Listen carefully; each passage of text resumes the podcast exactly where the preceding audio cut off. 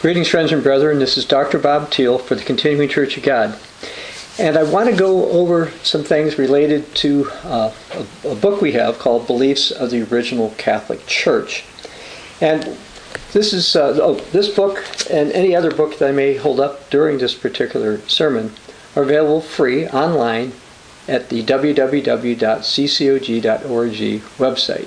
You go under Literature tab at the top, go under Books and Booklets, and uh, various books that we have, including some I'll show later, uh, will pop up. You just click on it. We don't ask for email address. We don't ask for money. We don't ask for a donation. You can just read them. Anyway, this is a, another sermon in our series, and I want to cover some topics such as uh, tradition, holy days, apokatastasis, uh, Ten Commandments, uh, clerical dress, clerical titles, uh, celibacy, and some other matters. And a lot of people have certain ideas about the Bible and Christianity, but a lot of times they're not based on not only what the Bible says, but what the early faithful Christians taught and, how they understood the scriptures. Now, if we go to the book of Psalms, and by the way, during this particular sermon, I will be uh, quoting scriptures from uh, Catholic approved sources, either Roman Catholic or uh, uh, Orthodox, Greek Orthodox, Eastern Orthodox Catholic uh, sources. So, so if you're one of those faiths, you realize we're not using uh, Protestant translations uh, to mislead you or anything. We're trying to use translations that you would find acceptable. And you say, well, Paul, you're Protestant or you're Church of God or, or, or whatever. The basics of what we're going to quote are consistent with the original texts in terms of the uh, Masoretic text for the Old Testament and the uh, Textus Receptus for the New Testament. Anyway, Psalm uh, 118, verse 169 from Douay-Rheims Bible says, "Give me understanding according to my to, to your word." And the New Jerusalem Bible, same verse says, "Yahweh, by your word, give me understanding." I wanted to start off with that because a lot of times people think you should start with tradition for understanding uh, the Word of God, and it's the reverse. You're supposed to understand, uh, have understanding according to the Word of God, and then that helps you put things like tradition in, in line. Now, the Bible is clear, for example, 1 Corinthians 11, verse 2, that certain traditions can be fine. Yet those that are in conflict with uh, uh, with the Bible certainly are not. Let's go to uh, uh, Matthew 15. I want to read something here from Jesus. I'm start in verse 6. This is from the Eastern Orthodox Bible, uh, which for the, New Testament is the same as the New King James. Matthew 15, starting in verse 6. Thus, you've made the commandment of God void because of your tradition. You hypocrites! Isaiah prophesied about you quite well when he said, These people draw near to me with their mouth and honor me with their lips, but their heart is far from me. In vain do they express adoration to me, teaching as doctrine rules made by men. Now, notice what this says. In vain they express adoration to me. So, people say, well, as long as people say, I, I love Jesus, I adore Jesus, or whatever, they must be good or love God. And, and he, Jesus saying, no, this is vain, useless, because their teaching is doctrine, rules made by men, rules are in conflict with the Bible, with the Word of God, the place you're supposed to go for understanding. Now, I want to go to Romans uh, uh, 10, verse uh, 2. Now, the tradition bound people that Jesus was referring to, they had a certain zeal for God, but it wasn't based on accurate information. And the Apostle uh, Paul in Romans 10, verse 2, said about them, about the Jewish people at the time, he said, Certainly, I testify about them that they have a zeal for God, but not according to accurate knowledge. And sadly, this is true of many people, as a matter of fact, most people who profess Christ today. But people who are willing to accept the truth, like the Bereans of old in Acts 17, what they did is they checked into the teachings that went against the traditions of many. When the Apostle Paul was preaching them about Jesus, he was selling some things that was not consistent with their understanding, their traditional understanding, what they thought the Messiah would be like. But what did they do? They searched the scriptures to see if those things were so. Uh, there's a book that I'm going to hold up here called Proof Jesus is the Messiah. And it goes through hundreds of prophecies from the Hebrew scriptures that Jesus fulfilled. And it's likely the Bereans went back and they did that. You say, well, that's a lot of work. The old Bereans were considered more noble, according to uh, uh, God's inspired word, because they went and did that. Hopefully, you're not less noble than the Bereans, and you're willing to search and determine whether or not something is true based upon the word of God, not just traditions that you're comfortable with, or say, well, this is the way I see it, this is how I feel. Please check it out compared to the word of God.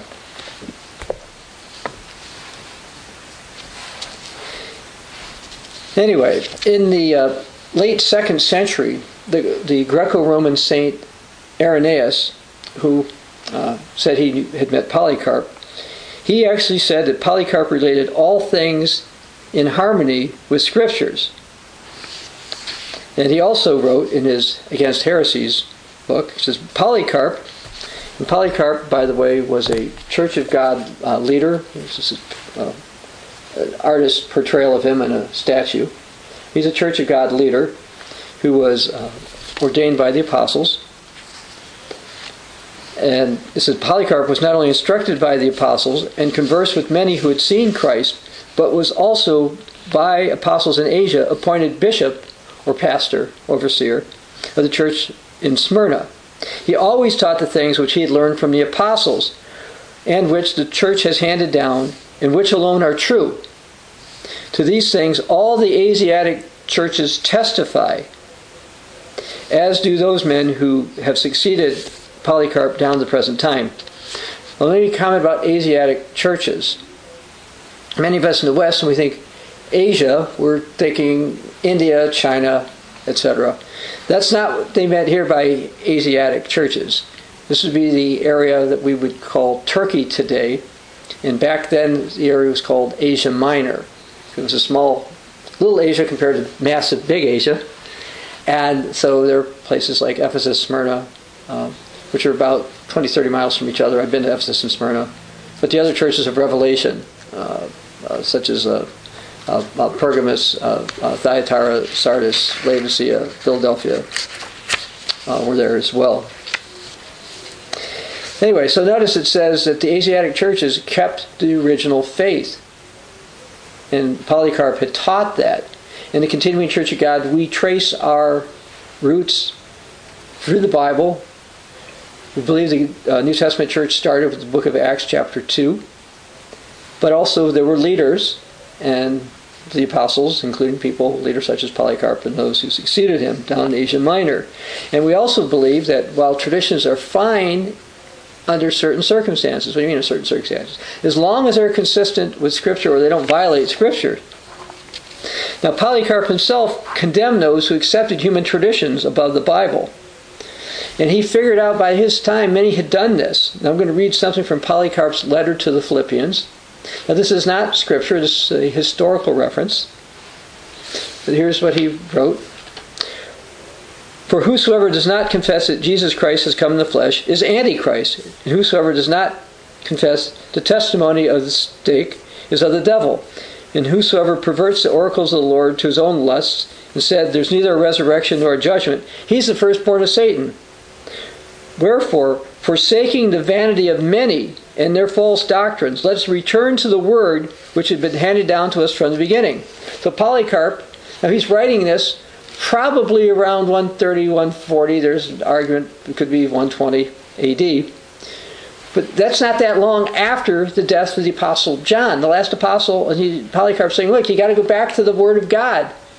And here are these false teachings, these false traditions that are not from the Bible. And that's consistent with what I was quoting at the beginning from uh, Psalm 118. Now, as far as the uh, Eastern Orthodox go in Polycarp, they have a ceremony about Polycarp, by the way.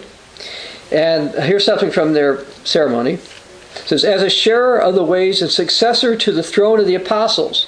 So, in other words, the Eastern Orthodox acknowledged that Polycarp had apostolic succession, and by the way, so do the Roman Catholics. Okay? Anyway, the Orthodox continue here. Oh, inspired of God, you found discipline to be a means of ascent to divine vision. Wherefore, having rightly divided the word of truth, rightly divided the Bible, you did also contest for the faith, even unto blood. In other words, he uh, stood for the true faith even when they went and killed him. Oh, Hieromartyr Polycarp. The term hieromartyr means he was a, a, a, bit, uh, a pastor or, or a minister when he was killed. They also wrote, the apostolic prophetic man, the model of faith and truth, was a disciple of John the evangelist. And Polycarp was a faithful saint who rightly divided the word of truth. Now, we have a sermon called What Kind of Catholic Was Polycarp? Because the Eastern Orthodox have just said that Polycarp contended for the original faith, yet those who are Eastern Orthodox do not keep Passover on the 14th like Polycarp did, uh, and have a variety of other uh, teachings that Polycarp uh, endorsed. It's not that everything the Eastern Orthodox have is wrong, because it's not, or the Roman Catholics or the Protestants for that matter.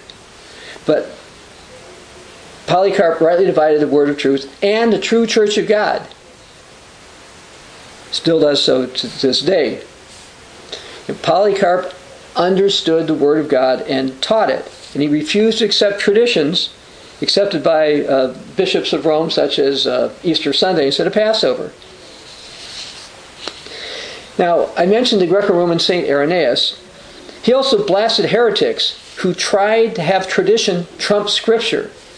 Now, this is from his uh, Against Heresies, Book 3, Chapter 2, Verse 1.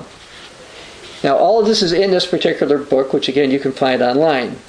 But I want you to carefully understand what Irenaeus is complaining about the heretics. He said, When they are confuted from the scriptures, they turn around and accuse those same scriptures as if they were not correct. So that's what happens now. We have people these days who say, oh, well, you say you're supposed to keep the holy days, and the Bible says this, but that Bible doesn't really say that. But it really does. He says, as if they were not correct nor of authority. They assert that they are ambiguous, and the truth cannot be extracted from them by those who are ignorant of tradition. And that's what we hear amongst the Greco-Roman Protestants. Now, the Protestants, they try to claim, no, they don't. They really don't do things for tradition. They claim something called sola scriptura, but they don't actually practice sola scriptura. Now, if you're a Protestant, you say, of course you do.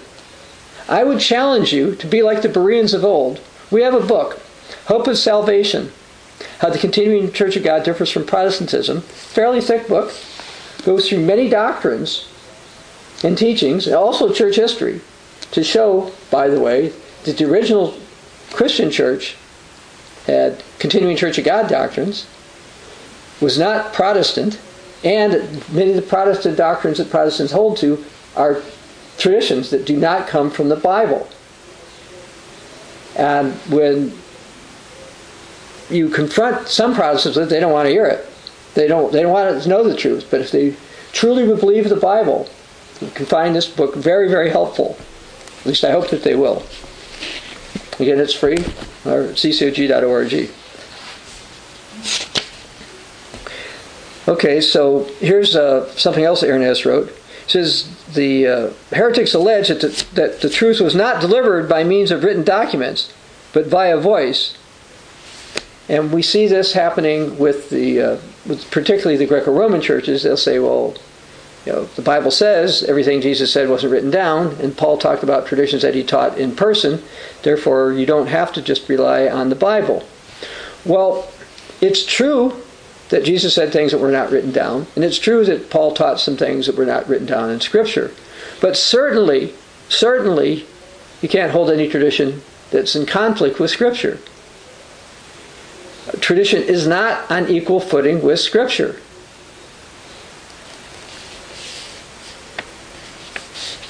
Anyway, they say, uh, Irenaeus writes, Paul also declared, But we speak wisdom among those that are perfect, but not the wisdom of the world And the wisdom of each one of them, the heretics, alleges to be the fiction of his own inventing, forsooth, so that according to their idea, the truth properly resides at one time in Valentinus, who was, by the way, uh, denounced by Polycarp, another with Marcion, who was also denounced by Polycarp, and is also, by the way, considered to be the first Protestant by some Protestant scholars. And if you know enough about Marcion, you realize he was not Christian. He couldn't have been Christian.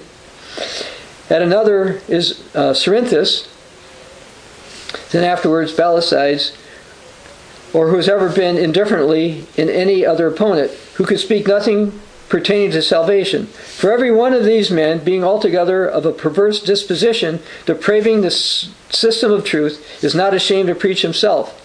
So Irenaeus is saying, look, those heretics rose up. And by the way, those heretics were all, uh, I don't know about uh, uh, Basilides, but all the other ones I mentioned, I probably mispronounced it the first time I said it, they were all denounced by Church of God leaders in Asia Minor. Now, there was a Church of God leader, considered a saint by the Greco Romans, and uh, called uh, Melito of Sardis. He was a pastor or bishop. And he wrote some things in, a, in something called a discourse, which was in the presence of an, uh, Antoninus Caesar. And here's what he wrote about religious tradition. Uh, again, a Church of God leader. Again, there are persons who say, Whatsoever our fathers have bequeathed to us, that we reverence. We have the faith of our fathers, they claim. Melito goes on and says, No, it is not well for a man to follow his predecessors if they be those whose course was evil, but rather we should turn from, the, from that path of theirs. Now, of course, people think, Look, I was raised one faith or the other. Certainly that was not evil. Well, if it's in conflict with Scripture, that is.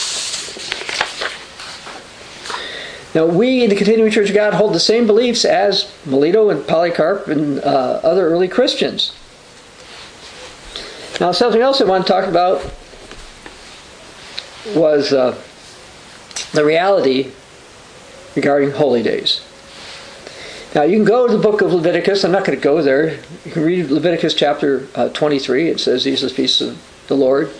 Starts, starts off with the Sabbath, talks about various holy days. There go, we go into those in depth in this particular booklet. But if you look at writings, not only the Bible, but early church writings, you will find from early apostolic successors, they and the original apostles all kept, for example, Feast of Passover the time of Passover at, at, the evening of the 14th of the first month of the biblical calendar known as Nisan or Abib. And having been raised Roman Catholic, I didn't think anything about Passover. That was just a Jewish thing. Later, when I've done research, I found out, according to the Roman Catholic Church, that what they call Easter is supposed to be Passover. Now, if you're Greek Orthodox or you know Greek, you'll know that the, the Greeks call call it Pascha for Passover. And so there's a universal acceptance among scholars that Passover is supposed to be kept. But when was it supposed to be kept? Well, according to supposed to be kept on the 14th. And that's something that we in the Continuing Church of God do to this day. And this is not something that should have been changed. The Bible does not say to change it, yet it did. Uh, uh, the Greco Romans tended to change it. Furthermore, the days of unleavened bread and Pentecost were also kept, as we have reports from uh, and uh, Polycarp uh, seem to demonstrate. Perhaps it should be pointed out that the old worldwide Church of God taught that, quote, the Apostolic Church of God kept God's annual festivals. And they're correct. The Apostolic Church of God did keep the biblical holy days. Now, as I mentioned before, the Greco Romans still claim to keep Passover. They don't keep it the same way, and they keep it a different date, and they also uh, keep a version of uh, Pentecost. Now, while some Greco Romans switched to Passover from being on a 14th to a Sunday in the second century. So obviously for now it's an old tradition. Various ones in and out of the Church of God kept Passover on the 14th. The Sunday date was officially adopted by Emperor Constantine's Council of uh, Nicaea in 325. Yet, because many in Asia Minor didn't change, the 14th date was still kept by many, not just in the Church of God, but uh, among the, uh, some of the Greco Romans, because it was uh, condemned in the Council of Laodicea in 364. There'd be no reason to condemn a practice if it wasn't still going on. But they condemned a biblical practice, an original Christian belief. Now, there's this somewhat questionable book containing some things that seem to be fantasies. It's called The Life of Polycarp. It's got some truth in it, uh, and it was changed at least slightly in the uh, fourth century. And other scholars, by the way, agree with me that it was tampered with. But it does contain some interesting information that I think is helpful about Polycarp and some of his practices. For example, it specifically mentions the Sabbath, Passover, days of leavened bread, Pentecost, the last great day, the Feast of Tabernacles, and it endorsed keeping them. I'm going to read something from some passages from that. It says, In the days of leavened bread, Paul, coming down from Galatia, arrived in Asia Minor, uh, considering the repose of the faithful in Smyrna to be a great refreshment in Christ Jesus after his severe toll, toil. In Smyrna, he went to visit Stratius, who'd been his hearer, and he was the son of uh, Eunice, the daughter of Lois.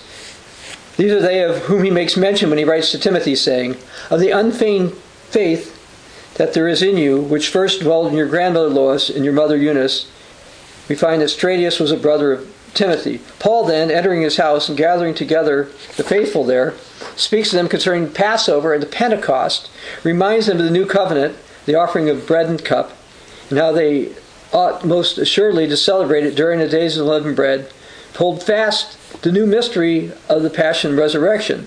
For here the apostle plainly teaches that we ought neither to keep them outside the season of unleavened bread as the heretics do, especially the Phrygians, but name the days of unleavened bread, the Passover, the Pentecost, thus ratifying the gospel.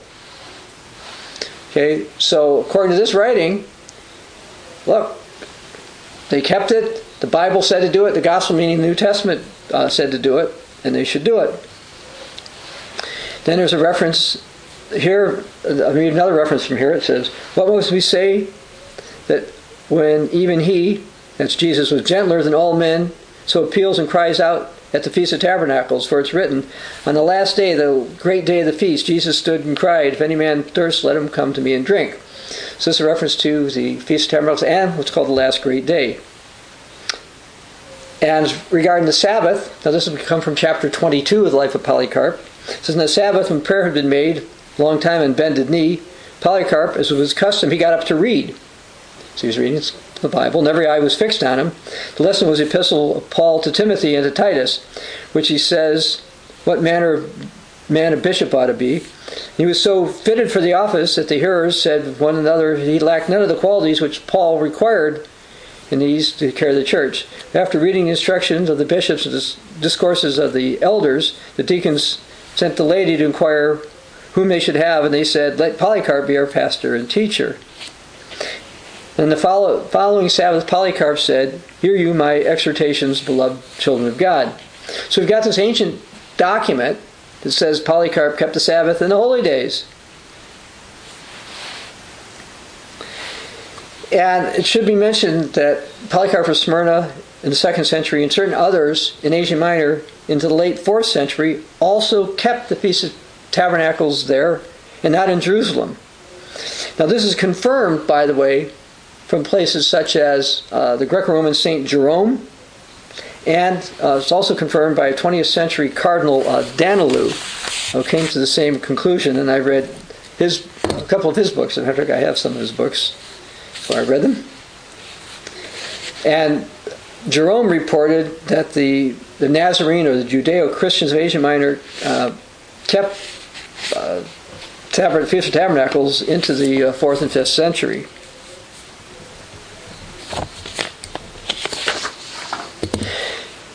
Well, interestingly, the Greco Roman bishop and Saint Methodius of Olympus in the late 3rd century and early 4th century, this is before Constantine really gets going, he taught the Feast of Tabernacles was commanded and that it had lessons for Christians. And he tied it in with the teaching of the millennial reign of Christ.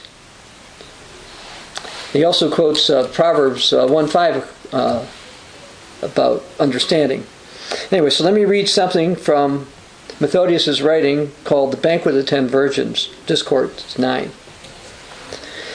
These things foretell the resurrection and the putting up of our tabernacle that had fallen down on the earth, which at length in the seven thousands of years, resuming again immortal, we shall again celebrate the great feast of true tabernacles.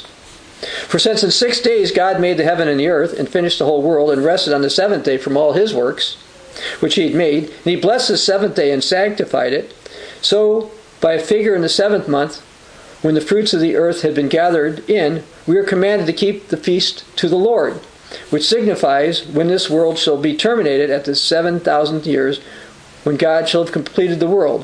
In the seventh month, the great resurrection day, it is commanded that the feast of our tabernacles be celebrated to the Lord, of which the things said in Leviticus are symbols and figures. So he's recognizing that, yeah, there's stuff in the Old Testament but it's got New Testament or Christian application. Which things, carefully investigating, we should consider the naked truth of itself. For he says, A wise man will hear and increase learning, and a man of understanding shall attain wise counsel to understand a proverb, the interpretation of the words of the wise and their dark sayings. That's again a reference to Proverbs 1 5. Methodius said, Whosoever therefore desires to come to the Feast of Tabernacles to be numbered with the saints. So if you want to be numbered with the saints, you're supposed to keep the Feast of Tabernacles, he said. Does your church teach this? Well, he's a Greco Roman saint. If you're a Greco Roman church, your church isn't teaching this, does it? If you're a Protestant, your church teaching this? Probably not. He also wrote, Whosoever shall not be found decorated with the boughs of chastity shall neither obtain rest because he has not fulfilled the commandment of God according to the law, nor shall he enter into the land of promise because he has not previously celebrated the Feast of Tabernacles.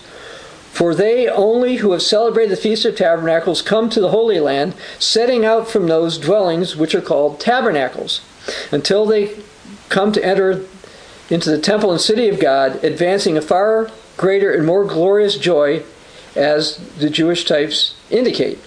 For like as the Israelites, having left the borders of Egypt, first came to the tabernacles, and from hence, having again set forth, came to the land of promise, so also do we. For I also, taking my journey, going forth from Egypt to this life, so he's recognizing this life is like spiritual Egypt, and even though he was not a Church of God leader, that's what the Church of God we still teach. First came to the resurrection, which is the true Feast of Tabernacles, and there, having set up my tabernacle, adorned with the fruits of virtue, on the first day of the resurrection, which is the day of judgment, celebrate with Christ the millennium of rest, which is called the seventh day, the true Sabbath. And this is something the Church of God has done throughout history. I'd like to read something from Transylvania in the 1500s. This is from a uh, Seventh Day Adventist writer, and they don't. The Seventh Day Adventists do not keep these holy days.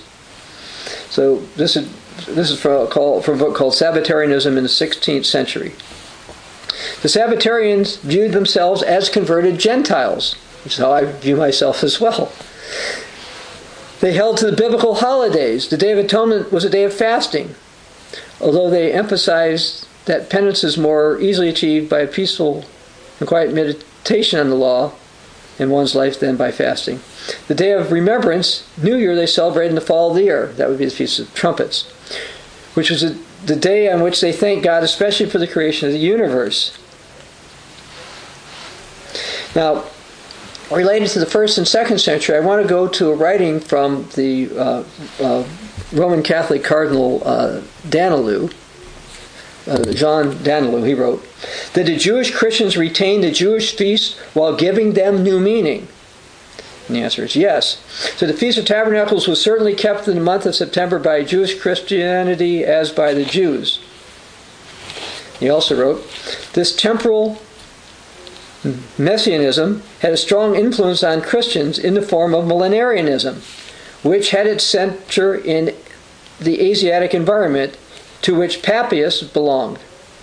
So Papias was a Church of God leader. Uh, we believe he wrote around 110 AD. He's considered a saint by the Greco-Romans and the Protestants.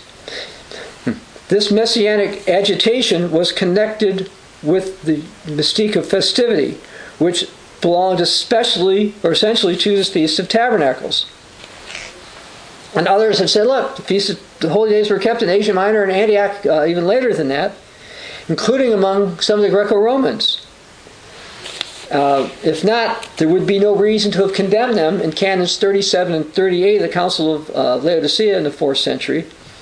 They're also condemned in canons 69 and 70 of the Syrian Apostolic Canon. And then later councils in Asia Minor and Antioch condemned practices of early Catholic Christians from those regions.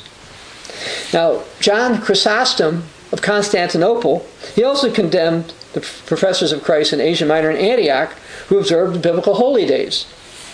I'd like to read part of his condemnation.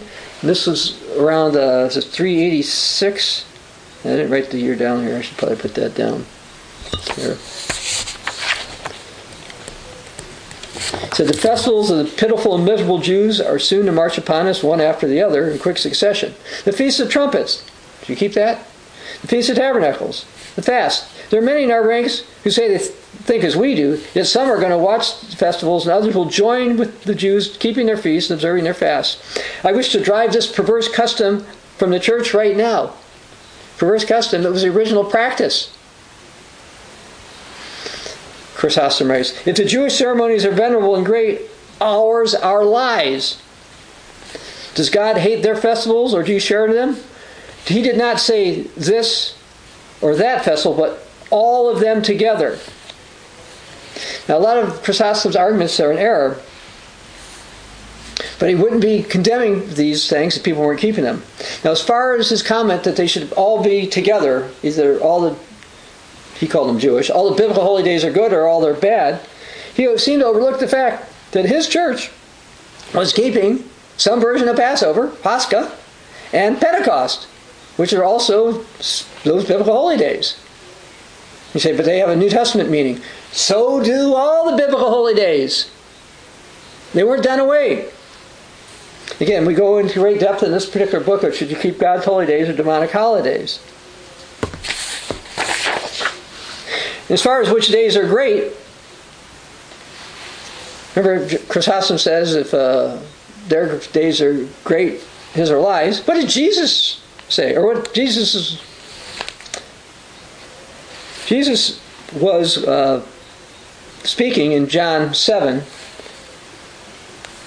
but uh, the Apostle John was uh, inspired to record the following. This is uh, John 7, verse 37. On the last day, the great day of the festival, Jesus stood and cried out, Let anyone who's thirsty come to me. So that's from the New Jerusalem Bible. Notice it says the great day of the festival. Now I'm going to read from the Orthodox Study Bible. It says, On the last day, that great day of the feast, Jesus stood out crying, saying, If anyone thirsts, let him come to me and drink. So, according to the Gospel, John's Gospel, there is a day that's great, and that was part of a day that's associated with the Feast of Tabernacles. We call it the last great day. It comes immediately after the seven day Feast of Tabernacles. That's a great day. So perhaps ones that are based on paganism are lies. This, by the way, is the back cover of this particular book. Now I want to talk about uh, salvation. I want to talk about something, I'm going to use the Greek term, apokatastasis. And I want to read something from the uh, New Westminster Dictionary of Church History on this. Apokatastasis, the term refers to the prospect of the final universal restoration of creatures to God. Though over often equated with universalism, the salvation of all beings, early exponents couched apokatastasis in God's eschatological victory that's prophetic victory, over evil, which would still entail a purgatorial state. Now, in 1 John 4 8, Bible says God is love. We see in Mark uh, 10 18, God is good. And passage such as Isaiah 46 9 to 11 show that God is all knowing and all powerful. That being said, let's go to Psalm 28, excuse me, 68, verse 20. Psalm 68, verse 20. From the, uh, I'm going to first read from New King James. Says, Our God is a God of salvation. Now from New Jerusalem Bible. This God of ours is a God who saves. Now I'm going to read from the uh, Orthodox Study Bible. The God of our salvation, verse 21, our God is the God who saves us. Now I want to read from 1 Timothy 2. You don't have to go there. We're going to read uh, uh, a little bit of verse 3 and, and, and verse 4 from the New Jerusalem Bible. It says, God our Savior, He wants everyone to be saved and reach full knowledge of the truth. That being said, certainly God of salvation has got a plan that's going to result in the vast majority of humankind being saved. And since God wants everybody to be saved, obviously He's going to give everybody an opportunity to be saved. Now I want to go to John 3:16. I know you may think you know it, and perhaps you do, but I also want to read verse 17. This will be from New Jerusalem Bible. Jesus taught, For this is how God loved the world. He gave his only Son so that everyone who believes in him may not perish but may have everlasting life or eternal life. Verse 17 For God sent his Son to the world not to judge the world, but, th- but so that through him the world might be saved. And it says in Luke 3, verse 6, I'm going to read this in the Douay-Rheims, you don't have to go there. It says, All flesh shall see the salvation of God. Now, how is all flesh supposed to see the salvation of God? They don't have any opportunity. And it says in Isaiah uh, 52, verse 10, also from the Douay-Rheims, says, And all the ends of the earth shall see the salvation of our God. Now, some have called versions of these teachings the age to come. Now that's something that Jesus talked about in Matthew, uh, Mark, and Luke. It's also mentioned in Hebrews, book of Hebrews. Now the word apokatastasis is a Greek term, and it basically means restoration. And it's used in the book of Acts, Acts 3, verse uh, uh, 21. So this is something the Apostle Peter was teaching about. So we're going to go to Acts 3.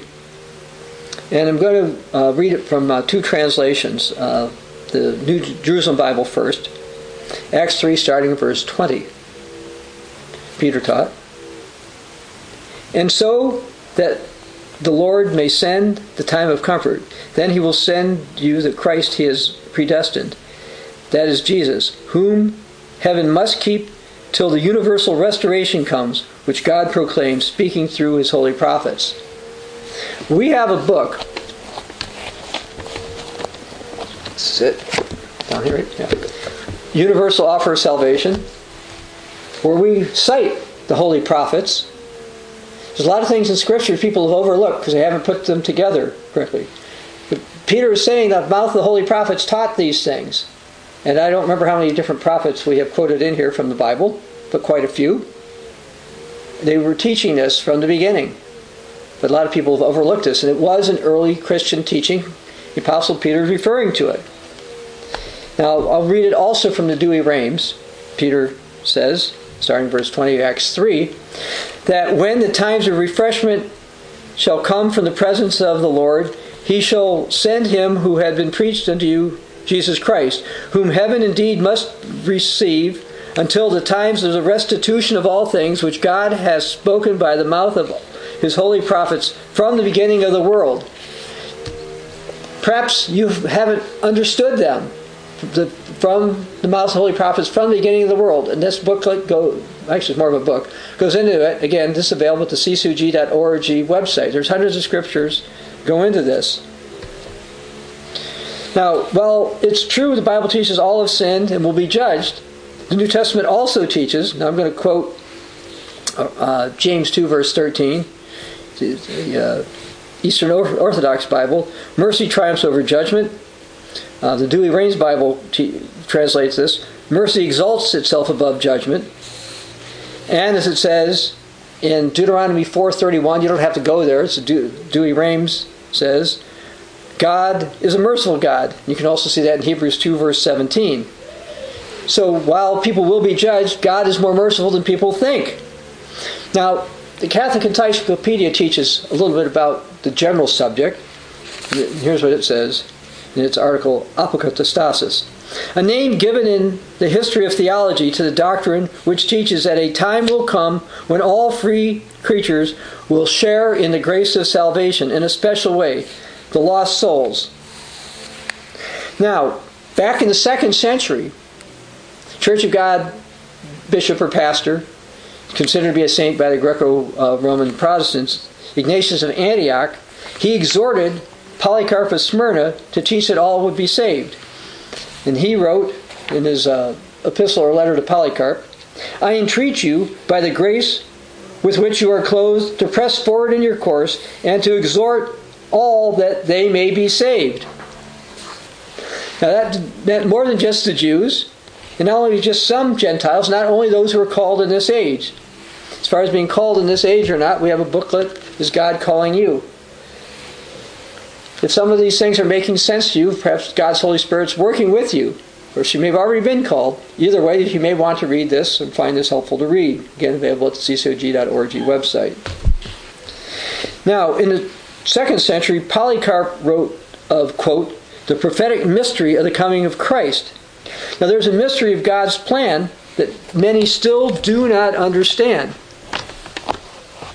And we have a booklet, by the way, called The Mystery of God's Plan why did God create anything? Why did God make you? It'll answer a lot of questions people don't understand. Various mysteries.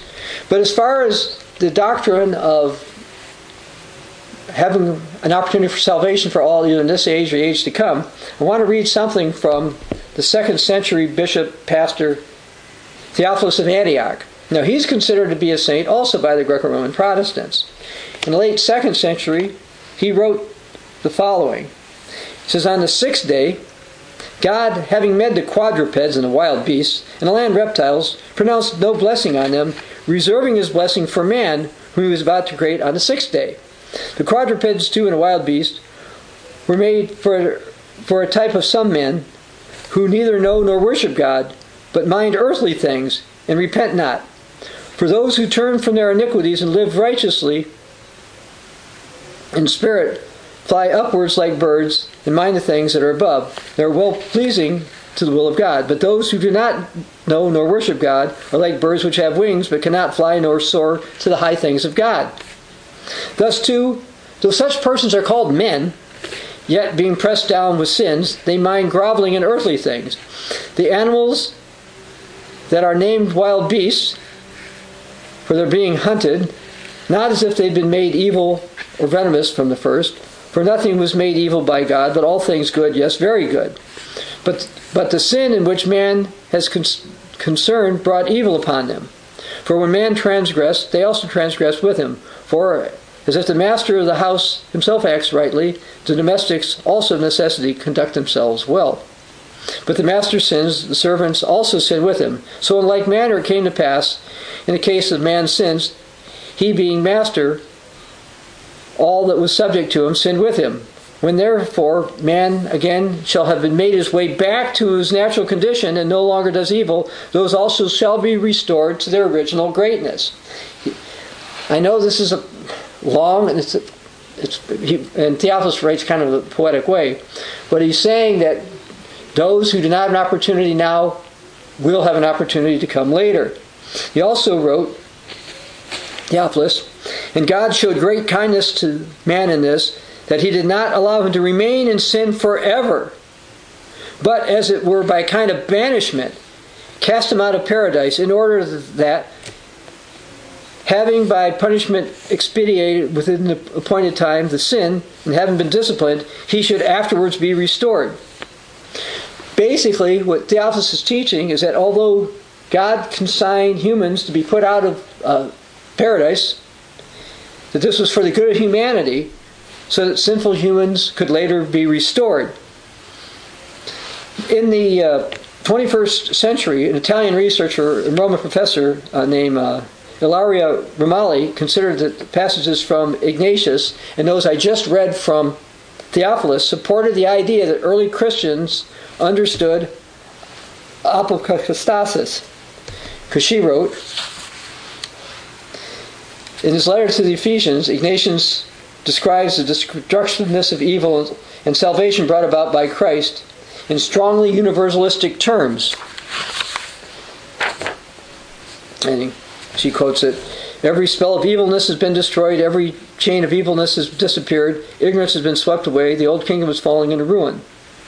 When God appeared in human form for the novelty of life that is absolutely eternal, what was the establishment by God has begun since then. All beings have been set in motion for the providential realization of the destruction of death.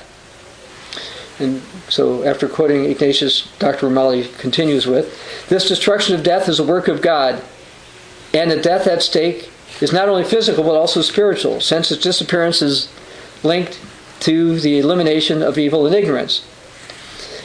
And in his writing, Theophilus foretells the final restoration of both humans and animals their original condition.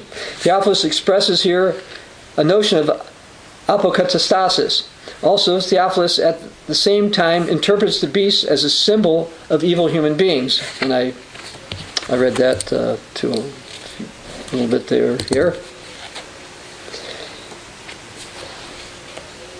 Now, even though it's not a dogma, the idea that non elect people who are not called in this age, and again, remember the book is God calling you, will have an opportunity for salvation after death, is a hope of both the Eastern and Russian Orthodox churches. And I found that in two uh, Orthodox writings. Now, in the late second century, the Greco Roman Saint Irenaeus of Lyon wrote, It is indeed proper to God and befitting his character to show mercy and pity and to bring salvation to his creatures, even though they be brought under danger of destruction. For with him, says the scripture, is propitiation. Now, propitiation is a way to gain favor. All humans can have this who will truly accept Jesus and his sacrifice. Now, Professor Ramelli brought this out about what Irenaeus wrote. Irenaeus uh, connects this life will seize humanity and chase away death and will restore humanity. Likewise, at the end of this, he refers to uh, apokatastasis to the work of Christ, who restores humanity to friendship with God. Humanity will be restored to its original condition prior to the fall and even to a better state. Yes, ultimately it will be better. As a matter of fact, that is actually part of the mystery of God's plan, is that everything will be better, beyond what people can even conceive of now. And God has a plan to offer salvation to, to all, either in this age or the age to come. Now, a Greek Orthodox uh, writer, I think he's a priest, Andreas Andreopoulos, wrote the following, I'm going to read, related to the 4th century Eastern Orthodox Bishop Gregory of Nyssa. It says, Gregory does not accept the restoration of all and the subsequent forgiveness of all as an inescapable necessity. Nobody will be saved without going through repentance. And by the way, that's what we teach. Cleansing and forgiveness. And his view of apokatastasis is merely the belief that everyone will be able to see truth as it is at the end, and everyone will give the chance to repent. That's exactly what we teach. And this is from, again, one of the early Greek fathers who's considered, by the way, a saint by the Greco Romans and probably the Protestants. He understood that all will have an opportunity for salvation. And if you don't understand that, uh, the book we have, uh, Beliefs of the uh, Original Catholic Church, we go into that in some, some information, but way more depth in this particular free book, Universal Offer of Salvation. If you haven't read it, I urge you to, to go to ccog.org and read it. Anyway, continuing, says the restoration of all, however, is a valid possibility according to the church, meaning Greek Orthodox Church, although not a doctrine, has a special place in the hopes of saints who pray for the redemption of their enemies and express in our hope for the charity of God. So, yes, it, the Eastern Orthodox believe this is a possibility. And some of them taught it early Christians believed it. The original Catholic Church believed it. Now, Dr. Ramelli from the 21st century, she wrote, It clearly emerges that for Gregory, just as for Origen of Alexandria, the doctrine of apokatastasis is a Christological and indeed Christocentrical doctrine. So, in other words, it's a Christian doctrine. In their view, it's a specifically Christian doctrine. That's why Origen was at such pains to distinguish his own Christian notion of apokatastasis from the Stoic. Both in Origen's and Gregory's view, universal apokatastasis is made possible not by any metaphysical or cosmological necessity, but by Christ's inhumanation, sacrifice, and resurrection by the grace of God. The very fact that for both Origen and Gregory, the eventual universal restoration begins with and coincides with a holistic vision of the resurrection makes it clear that their concept of apokatastasis is thoroughly Christian, given the Christian and not the pagan or uh, Platonic roots of the doctrine of the resurrection. So while there were issues with t- teachings of Origen and Gregory, the reality is yes, it's a Christian doctrine, it's a biblical doctrine. It's consistent with the Bible as well as early Christian writers such as Ignatius and Theophilus, who were true Christian leaders. Now, it should be pointed out that some have falsely claimed it was Origen of Alexandria who invented this doctrine, but that's clearly erroneous. In his commentary on John, Origen called it so-called apokatastasis, which suggests that other sources had already used that term before his time. In the fourth century, uh, the Alexandrian uh, Didymus the Blind also believed in some version of this. And even Roman Catholic uh, Hans Urs von Balthasar, and he was named a cardinal, although he died before he became one. Uh, he, he had a book titled Dare We Hope That All May Be Saved. And he laid out biblical and historical positions in favor of such a hope. And that's what this book does, except in more depth and more scriptures. Now, the Catholic Encyclopedia uh, reported apokatastasis, there were individual adherents of this opinion in every century. Okay, why do I say this? Because some people said this is a new Church of God doctrine, something that somebody made up in either the 1800s, uh, the 1900s, or the current 21st century. No, it's always been out there. It's always been in the Bible. And this book goes into more depth. Now, while he's not popular with some uh, Roman Catholics, in the 20, uh, before he died, in the early 21st century, Swiss theologian and Roman Catholic priest Hans Küng wrote something as follows Neither in Judaism nor in the New Testament is there any uniform view of the period of punishment for sin. In addition to statements about eternal punishment, there are texts which assume a complete destruction. And throughout church history, in addition to the traditional dualism, the possibility of annihilation or even universal reconciliation have been defended. So this Roman Catholic writer is saying throughout church history, his church history, or history he thinks is related to his church, people have supported the idea that those, the unrepentant will be annihilated, which is what we teach, and that there will be an opportunity for salvation for all, which is what we teach. And he says, however, the text, scriptural text, interpreted in detail, the eternity of punishment of, of Hades may never be regarded as absolute. It remains subject to God and His will and His grace. And individual texts suggest, in contrast to others, a reconciliation of all, an act of universal mercy. And that's why I was quoting James 2:13, mercy triumphs over judgment. Part of God's plan. Now, the Catholic Encyclopedia, referring to a time around the Protestant Reformation, wrote, "The doctrine of apokatastasis, viewed as a belief in universal salvation, is found among the Anabaptists.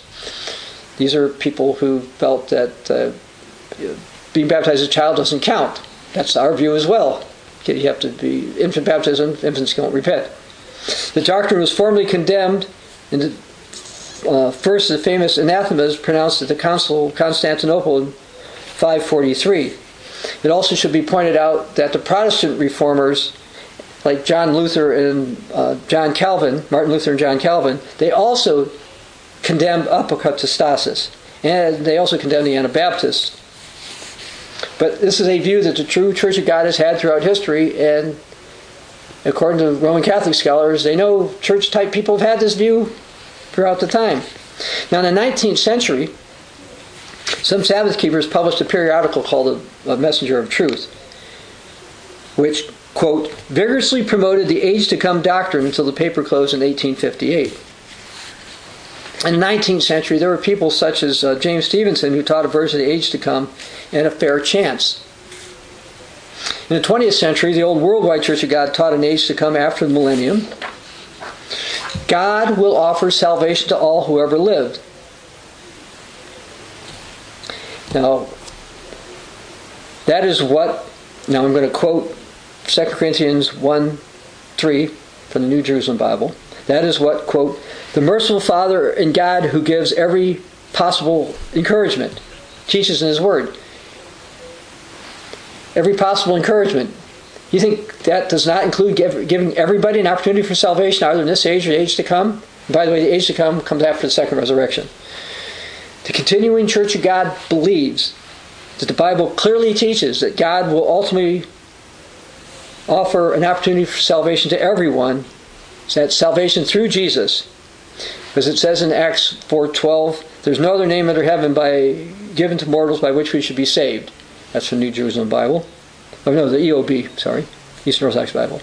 The continuing, Church of God believes nearly all people who ever lived, probably over 99.9%, will accept this opportunity and thus gain eternal life into the kingdom of God. And relatively few who will not accept it will not be eternally tormented, but be put out of their misery. So, theologically speaking, we're nihilists, such as, which is consistent, by the way, with it says in Malachi 4 3. But we're not like those who teach apokatastasis, they all have to be saved.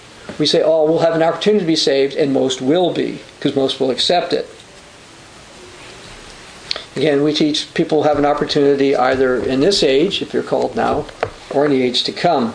Again, hold up these booklets, which have a lot more scriptures to go in that in more depth than I will be able to do in one sermon. Matter of fact, I think I did at least seven or eight, maybe ten sermons based just on this book. So there's a lot of information out on there for those who want to know the truth.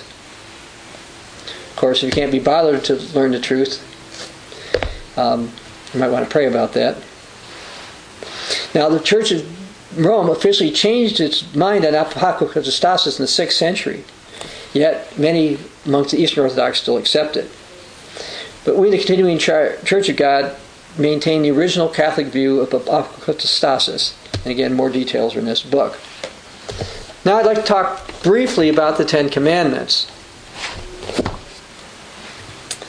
Uh, in his letter to the Philippians, uh, Polycarp repeatedly taught Christians should keep the commandments. So I'm going to read from there. We know that Jesus and the apostles kept the Ten Commandments. And so here's what Polycarp wrote. Talking about Jesus, he who raised him from the Father, he who raised him, being Jesus, from the dead, will raise us up also if we do his will and walk in his commandments and love what he loved.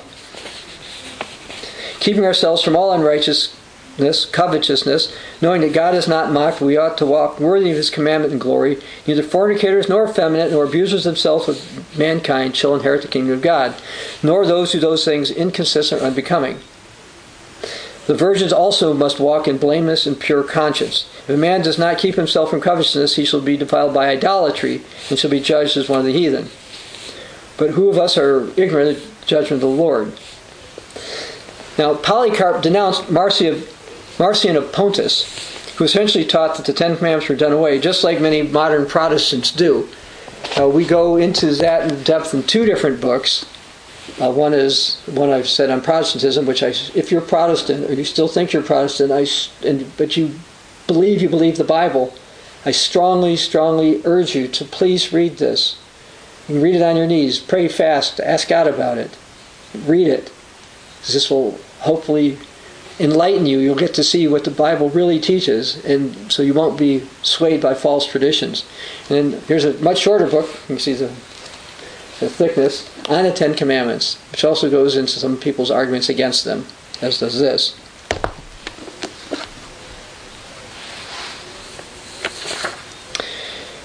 I mentioned Melito of Sardis, who was a Gentile, and he taught that uh, commandments, uh, and uh, he mentioned it was sin to break them. Uh, Theophilus of Antioch, I mentioned before, he uh, taught about the Ten Commandments. He called them the Ten Heads, including the seventh day Sabbath. Now, there's an anonymous document that's been called the oldest complete Christian sermon that survived. It's also known as uh, Second Clement. It teaches that Christians must keep the commandments to be God's people. Now, Clement of Alexandria, different Clement, uh, he numbered the Ten Commandments the same way we in the Continuing Church of God do it, which is the same way as the Eastern Orthodox do it and most Protestants do it, although the Lutherans and Roman Catholics do it a different way. We in the Continuing Church of God keep them that way. The Church of Rome changed its numbering of them after being influenced by Augustine of uh, Hippo in the fifth century. Fifth century. We in the Continuing Church of God advocate striving to keep the Ten Commandments, and we warn about those who try to reason around them, which is one of the reasons the subheadline of this book is the Ten Commandments. The subheadline is the Decalogue, Christianity, and the Beast. The beast will violate the Ten Commandments and wants you all to violate them. So more than Ten Commandments can be found in this free book. Now, what about titles for church leaders? Let's go to uh, Ephesians 4. Um, this will be Ephesians 4.11. This would be from New Jerusalem Bible. Paul writes, And to some his gift was they should be apostles, and to some prophets, and to some evangelists, to some pastors and teachers. Now let's go to Philippians, Philippians 1, verse 1, New Jerusalem Bible. Paul and Timothy, servants of Christ Jesus, to all God's holy people in Christ, Christ Jesus at Philippi, together with their presiding elders and deacons. Now that's from the New Jerusalem Bible. Now that's translated by the Douay-Rheims Bible, those last couple of words, as bishops and deacons. Uh, I want to read this one from the NABRE translation. This is going to be Acts 20 28. Uh, the NABRE is also a Roman Catholic accepted translation. Acts 20 28. Keep watch over yourselves, over the whole flock, which the Holy Spirit has appointed you overseers, which you tend to tend the church of God, which he acquired in his own blood. Romans 16 1. You don't have to go there, but this New Jerusalem Bible. I commend you by our sister Phoebe, a deaconess of the church I'm going to go to Romans 16:23, New Jerusalem Bible.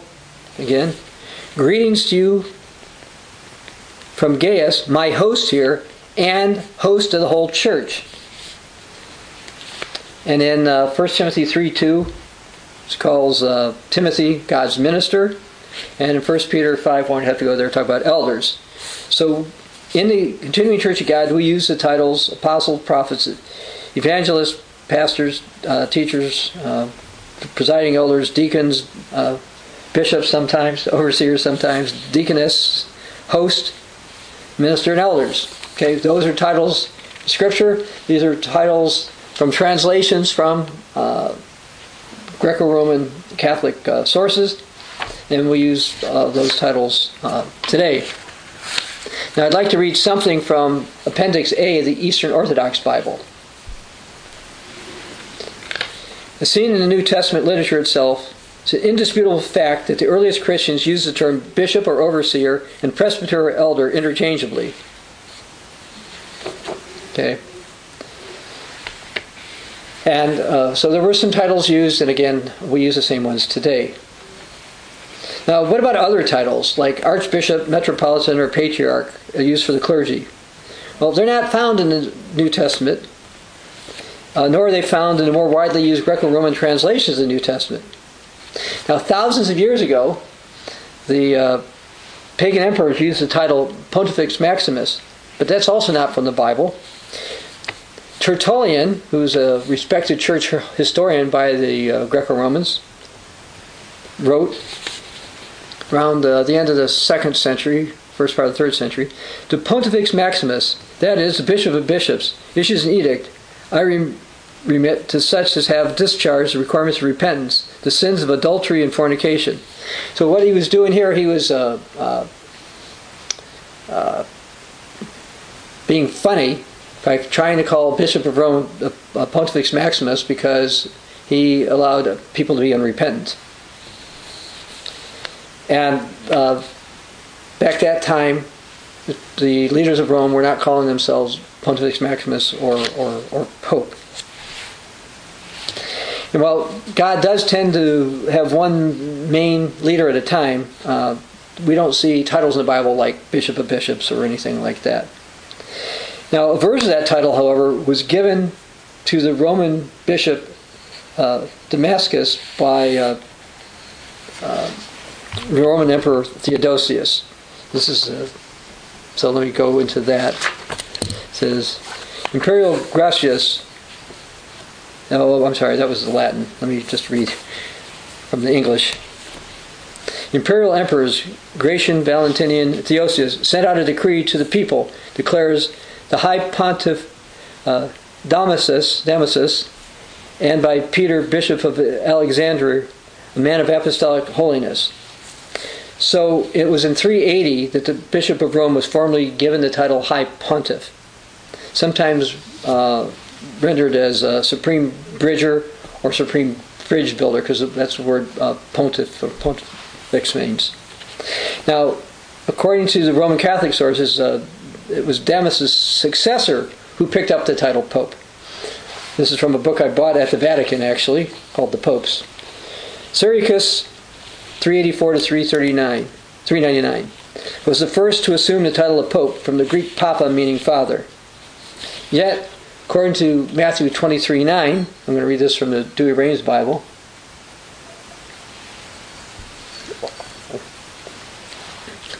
None of you call and, and call none your father on earth, for one is your father who is in heaven. This is not talking about your human father, it's talking about religious titles. So again, these are not titles that uh, we, we tend to use. We don't use the, uh, the non-biblical ones. And nor did the early uh, churches of Rome. The original Catholic Church did not use terms such as Metropolitan Archbishop or uh, uh, Pope or Pontifex Maximus.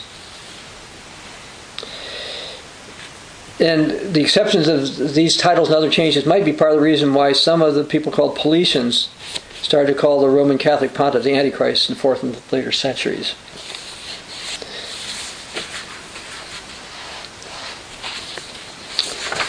Trying to decide how much more I want to go through here. Um, let's see if I can pull this off. We're going to go into how the, the dress of the clergy. In the 19th century, uh, Roman Catholic Cardinal Newman wrote, We're told in various ways by Eusebius that Constantine, in order to recommend a new religion to the heathen, transferred outward ornaments to which they had been accustomed to their own. Uh, the use of temples, they, these they dedicated to particular saints, and then they would use things like branches of trees and incense and candles and all those kinds of things, and holy water, holy days and seasons, blessings and uh, sacerdotal nodal vestments, the tonsure, uh, turning to the east, etc., and various chants. These are all pagan origins, he says. And so these were used uh, by people at Constantine's time to try to make the heathen outwardly supposed to be Christian. These, however, they weren't part of the original Catholic faith, and certainly not something that the Church of God endorsed, the true Christians endorsed. Interestingly, the Roman Catholic historian uh, William Durant wrote When Christianity conquered Rome, the ecclesiastical structure of the pagan church, the title and vestments of Pontifex Maximus, the worship of the Great Mother and the multitude of fourteen deities, the sense of supersensible presences everywhere, the pageantry of their ceremony passed like maternal blood into the new religion, and captive Rome captured her conqueror. So basically, he said the pagan religion flowed right into the Greco-Roman churches, and that they were all comfortable with that. Now, regarding vestments or clothes, the Catholic Encyclopedia teaches the liturgical vestments have by no means remained the same from the foundation of the church to the present day. Great difference born by the pre-Constantinian period and following centuries. In the era before Constantine, priestly dress did not differ from secular costume in form or, or in ornament. The dress of daily life was worn at the offices of the church. When you see Church of God leaders throughout history, we dress like people did of the time. You say, well, you're wearing a suit and tie. Well, I wear one to work, and I've done that forever. Uh, now, of course, everybody doesn't wear suits and ties anymore, but it's still a common thing. Uh, the uh, reality is that these were changes when they started to have all these different vestments. As far as the white collar, by the way, although some say it was invented in the 19th century, it was uh, worn by uh, Roman and Eastern Orthodox priests much earlier than that, and Egyptian priests wore some version of this that collar thousands of years ago. And a collar uh, was also associated with the sun god Mithras. And Mithras wore the Phrygian cap. Rays of light emerged from Mithras' head, much like a halo. His choke collar is a serpent.